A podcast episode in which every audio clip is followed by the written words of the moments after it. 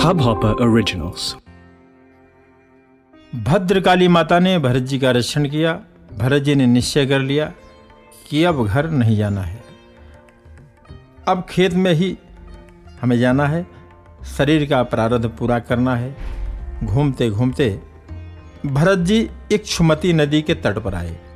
कच्छ प्रांत का राजा रघुगण कपिल महामुनि के आश्रम में तत्व ज्ञान का उपदेश लेने जा रहा था। चार दास पालकी उठा कर ले जा रहे थे। इच्छु नदी के तट पर जलपान के लिए तथा विश्राम के लिए वे रुक गए। एक दास भाग कर गया। अब राजा ने कहा कि रास्ते में भटकते किसी व्यक्ति को पकड़ ले आइए। सेवकगण खोजने लगे कि भरत जी शरीर से हिष्ट पुष्ट थे। सेवकों ने कहा कि अरे चलो, तुझे मजदूरी देंगे। चल कहा, इससे भरत जी चलने लगे। अब कहा कि यह पालकी उठानी है। पूर्व जन्म में अनेक बार पालकी में विराजमान हुए थे, पर पालकी उठाने का प्रसंग पहली बार आया था। भरत जी ने कंधे पर पालकी रख ली, नारायण का स्मरण करके चलने लगे। पाँव तले किसी जीव की हिंसा न हो, यह सोचकर भरत जी धरती पर नज़र कर चलते रहे। रास्ते में छोटा हुआ जीव दिख पड़ता तो तुरंत कूद कर आगे बढ़ते। बार बार कूदते इससे पालकी में बैठे राजा राहुगण को धक्का सा लगता और पालकी का डंडा उनके सिर पर टकराता। दो चार बार उन्होंने सहन किया परंत में राजा ने सेवकों को धमकाया कि ठीक से चलो, हमें त्रास होता है, कष्ट होता है। सेवकों ने कहा कि हम तो ठीक से चलते हैं महाराज, पर यह जो नया आदमी आया है, पागल सा दिखता है। कभी दौड़ने लगता है, कभी खड़ा रह जाता है, कभी खड़े खड़े रोता है, कभी हंसता है भरत जी रास्ते में परमात्मा का ध्यान करते हैं। प्रभु को मनाते हैं, विचारते हैं कि अभी मेरे कितने पाप हैं। मैं अपने प्रभु से बिछुड़ गया हूँ, मैं संसार में भटक रहा हूँ, मेरा श्री कृष्ण से वियोग हुआ है। भरत जी वियोग में व्याकुल होते, तब उनकी आँखों में आँसू आ जाते। श्री कृष्ण के वियोग में जब रोने लगते, तब बाल कृष्णलाल रास्ते में प्रकट होते और धैर्य देते, कहते कि यह अंतिम जन्म है अब तुम मेरे चरणों में आने वाले हो। श्री कृष्ण के दर्शन होते तब भरत जी को आनंद होता और वे हंसने लगते। रहुगुण राजा ने भरत जी पर दृष्टि डाली। भरत जी को रास्ते में चीटियाँ दिख पड़ी। चीटी में भी श्री कृष्ण विराजमान है, ऐसी ब्रह्म दृष्टि भरत जी जगत को देखते थे। चीटियों को देखकर वे कूद पड़े। अब राजा रघुगण से सहन न हुआ। उसने भरत जी का तिरस्कार किया। कहा कि जीवित होकर भी मृत के समान दिख पड़ते हो। वैसे तुम मोटे दिख पड़ते हो, पर तुमने उल्टे होकर पालकी उठाई है। क्या तुम्हें बहुत भार लग रहा है? ठीक से चलो। क्या तुम मुझे नहीं पहचानते हो? मैं कक्ष पांत्र का राजा हूँ। मैं तुम्हें सजा दूँगा। मार जब पड़ेगी तब तेरा पागलपन चला जाएगा। राजा से भरत जी ने एक पैसा भी नहीं लिया। राजा के घर का कुछ खाया भी नहीं। रास्ते में जाते हुए जो ज़बरदस्ती वे लोग पकड़ ले आए और उस पर मारने तैयार हुए भरत जी का मन शांत है। राजा ने बहुत तिरस्कार किया, पर भरत जी के मन पर कोई प्रभाव नहीं है। वे मान अपमान को भी पी गए। मान भी असत्य, अपमान भी असत्य, मेरे श्री कृष्ण सत्य हैं, कंधे पर पालकी है और चल रहे हैं। सोच रहे हैं कि कोई भी हो, मैंने इसे कंधे पर बिठाया है। मेरा अपमान यह कर रहा है, इसका मुझे दुख नहीं है। मैं आनंद में हूँ, पर कदाचित मेरा अपमान करने वाले को मेरे प्रभु दंड देंगे। इस जीव का कल्याण हो, इसकी दुर्गत न हो, इसे मैं प्रभु के धाम में ले जाऊँगा। सत्संग के महात्मा को समझाने के लिए आज भरत जी को बोलने की इच्छा हुई। सुखदेव जी महाराज वर्णन करते हैं कि सारा जगत यह मान रहा है कि यह गूँगा है। भरत जी को कोई पहचान नहीं पाता। भगवान की इच्छा हुई कि अपने भक्त के ज्ञान को प्रकट करना है। अपने भरत को कीर्ति मुझे बढ़ानी है। लोग इन्हें पहचानते नहीं हैं। इसे पागल समझते हैं, इसे गूँगा मानते हैं। प्रभु की इच्छा थी, प्रभु ने लीला की। आज भरत जी को बोलने की इच्छा हुई। जीवन में एक बार बोले हैं। पर जिस रहुगण के साथ बोले हैं उसका उन्होंने कल्याण किया। बोलना है तो ऐसा बोलिए कि सुनने वाले को कन्हैया प्रिय लगे। ऐसा बोलिए कि सुनने वाले के पाप चले जाएँ, जल जाएँ। चलते चलते भरत जी राजा रघुगुण को बोध करके कहा तयोदितम व्यक्त प्रलब्धम भरत हो समे साध्यवीर भार हो तो यदि स्यादिगम्य मध्वा पिबेति राशौ विदाम प्रवाद। राजन, तुमने कहा कि मैं मोटा हूँ, पर यह तो शरीर का धर्म है, आत्मा का नहीं है। मैं शरीर नहीं हूँ, शरीर का साक्षी हूँ। मैं दुबला नहीं हूँ, पुष्ट नहीं है। आपने कहा कि मैं ज़िंदा भी मृत के समान हूँ, पर मुझे तो सारा जीवित जगत मृत लगता है। जो आज है, वह कल नहीं है। यह पालकी जीवित ही मृत सदृश है। पालकी में जो पुतला बैठा है, वह भी जीवित मृत है। आपने मुझसे कहा कि तुझे वज़न लग रहा है क्या? अरे, वज़न नाम की कोई चीज़ नहीं है। ज्ञानी पुरुष ऐसा मानते हैं कि जगत असत्य है। तो वज़न कहाँ से सत्य होगा? मेरे प्रभु सत्य हैं, परमात्मा के सिवाय दूसरा कोई भी नहीं है। वज़न मन की कल्पना है मन मानता है, तब वज़न होता है। माता बालक को उठाकर ले जाती है। बालक में माता की ममता होती है। माता को जरा भी वज़न नहीं लगता। अपना बालक माता को फूल के समान हल्का सा लगता है। परंतु पड़ोसी का पुत्र पहाड़ जैसा भारी लगता है। पाँव भर मिठाई हाथ में है। वह भारी लगती है, पर उसे खा जाने के बाद, पेट में जाने के बाद वज़न नहीं लगता। अगर वज़न है तो उसका संबंध मन के साथ है। आत्मा के साथ नहीं है। मैं मन नहीं हूँ, मन का साक्षी हूँ, मैं चेतन हूँ, मैं परमात्मा का अंश हूँ। राजा मुझसे तुमने कहा कि मैं तुझे मारूँगा, इस शरीर में मैं अलग हूँ। शरीर को कोई मारे तो इससे मेरी चाल नहीं सुधरेगी। मैंने ब्रह्म दृष्टि से स्थिर की है। बोलते बोलते भरत जी की ब्रह्म निष्ठा प्रकट हुई है। संत स्वरूप को छिपाते हैं। भरत जी ने कहा कि, नाना, मैं ब्रह्मनिष्ठ नहीं हूँ।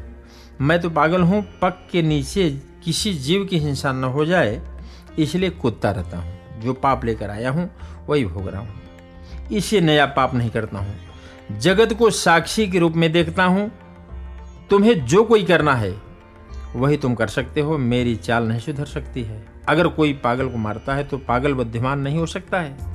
मार खाने से अगर पागल बुद्धिमान हो जाए तो जगत में कोई पागल नहीं रह सकता।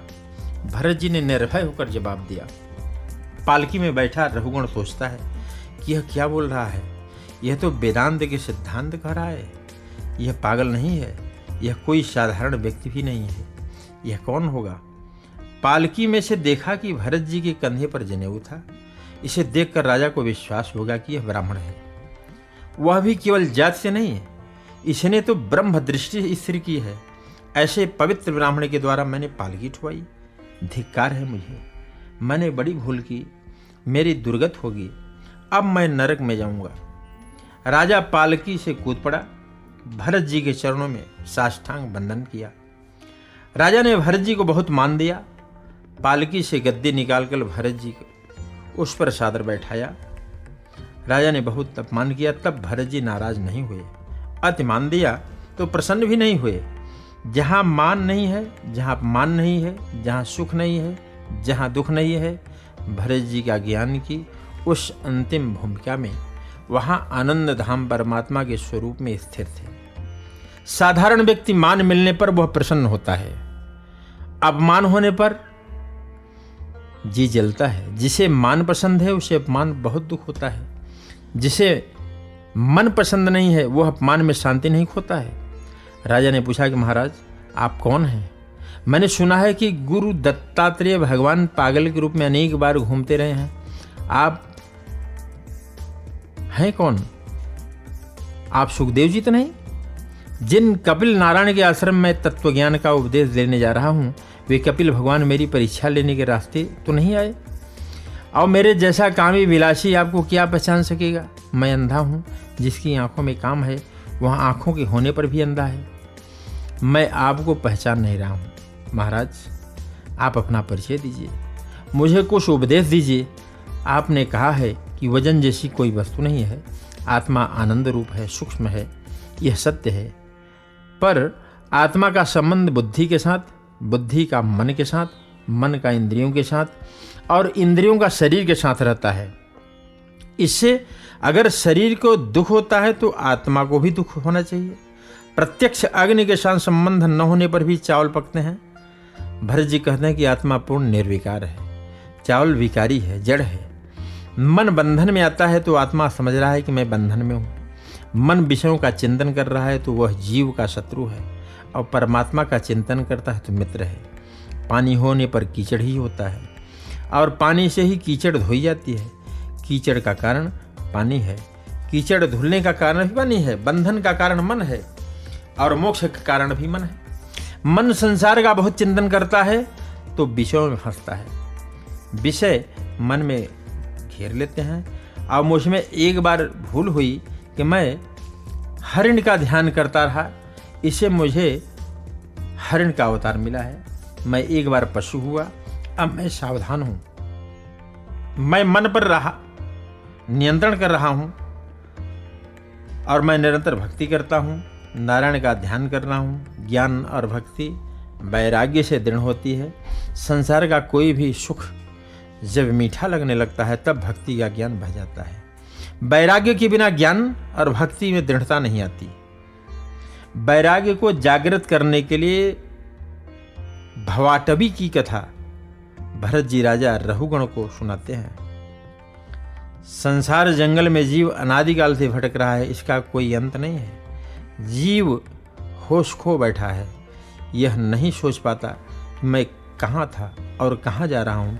संसार जंगल में जीव अनादिकाल से भटक रहा है।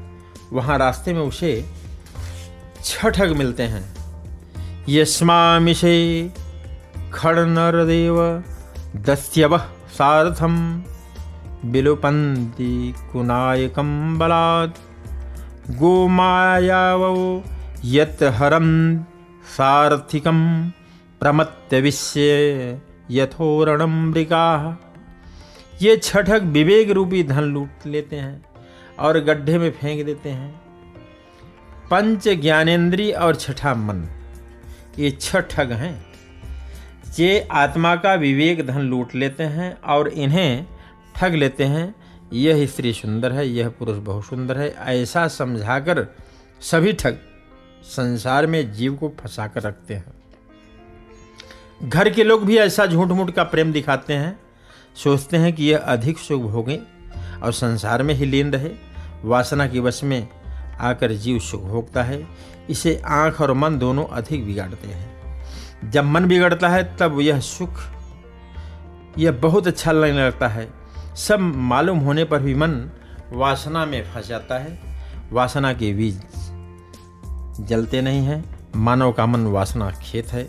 खेत में पड़े बीज जलते नहीं हैं। पुनः पुनः उगाते हैं। मन के भीतर कितने ही वासना के बीज पड़े हुए हैं, राजन, तुम्हें मालूम नहीं है कि साधारण ज्ञान और भक्ति वासना के बीज जलते नहीं हैं, दूसरे जन्म में फिर उगाते हैं। जीव कामांध और मोहांध बन जाता है। इस जंजाल का कोई अंत नहीं है। तीव्र भक्ति से ज्ञान निष्ठा से वासना के बीज जलते हैं। और साधारण व्यक्ति से वासना का भी जलता नहीं है। जीव जन्म मरण के त्रास से मुक्त नहीं होता है। संसार जंगल में जीव भटकता है। कभी वह गंधर्व नगर में आता है। वहाँ उसे सुख का आभास होता है। और गंधर्व नगर सुख सदैव नहीं रहता, वह क्षणिक होता है। गृहस्थ आश्रम गंधर्व नगर है। पैसे हैं, बंगला है, सुंदर स्त्री है। वहाँ ऐसा सोचता है, मैं बहुत सुख भोग रहा हूँ। मैं बहुत सुखी हूँ। भोगी रोगी बनता है, गंधर्व नगर का सुख क्षणिक है। जब शरीर बिगड़ता है, तब बुद्धि आती है, मेरी मति बहुत भ्रष्ट हो गई थी, माया ने मुझे ठग लिया है। मैंने लौकिक में सुख भोग बहुत पाप किए थे। मैं संसार में फंस गया था। मैं सोच रहा था कि मैं बहुत सुखी हूँ।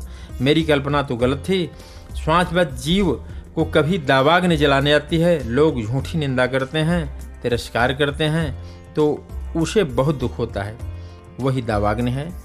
हाथ में पैसा न हो, वह स्थिति भी दावाग्नि है। पैसे के लिए जीव वैर वैमनस्य करते हैं, क्रोध करते हैं, हिंसा करते हैं और पाप करते हैं। इससे व्यक्ति को बचना चाहिए। बोलो, वृंदावन बिहारी लाल की आनंद कंद भगवान की इस हब हॉपर ओरिजिनल को सुनने के लिए आपका शुक्रिया। अगर आप भी अपना पॉडकास्ट लॉन्च करना चाहते हैं, तो हब हॉपर स्टूडियो वेबसाइट पे रजिस्टर करें और एक मिनट के अंदर अंदर अपना खुद का पॉडकास्ट लॉन्च करें। यही नहीं स्टूडियो देता है आपको पूरी आज़ादी कहीं भी कभी भी अपना पॉडकास्ट लॉन्च करने की सिर्फ़ तीन आसान स्टेप्स में। तो साथ में अपना पॉडकास्ट शुरू करने के लिए तैयार just hop on Hubhopper simply content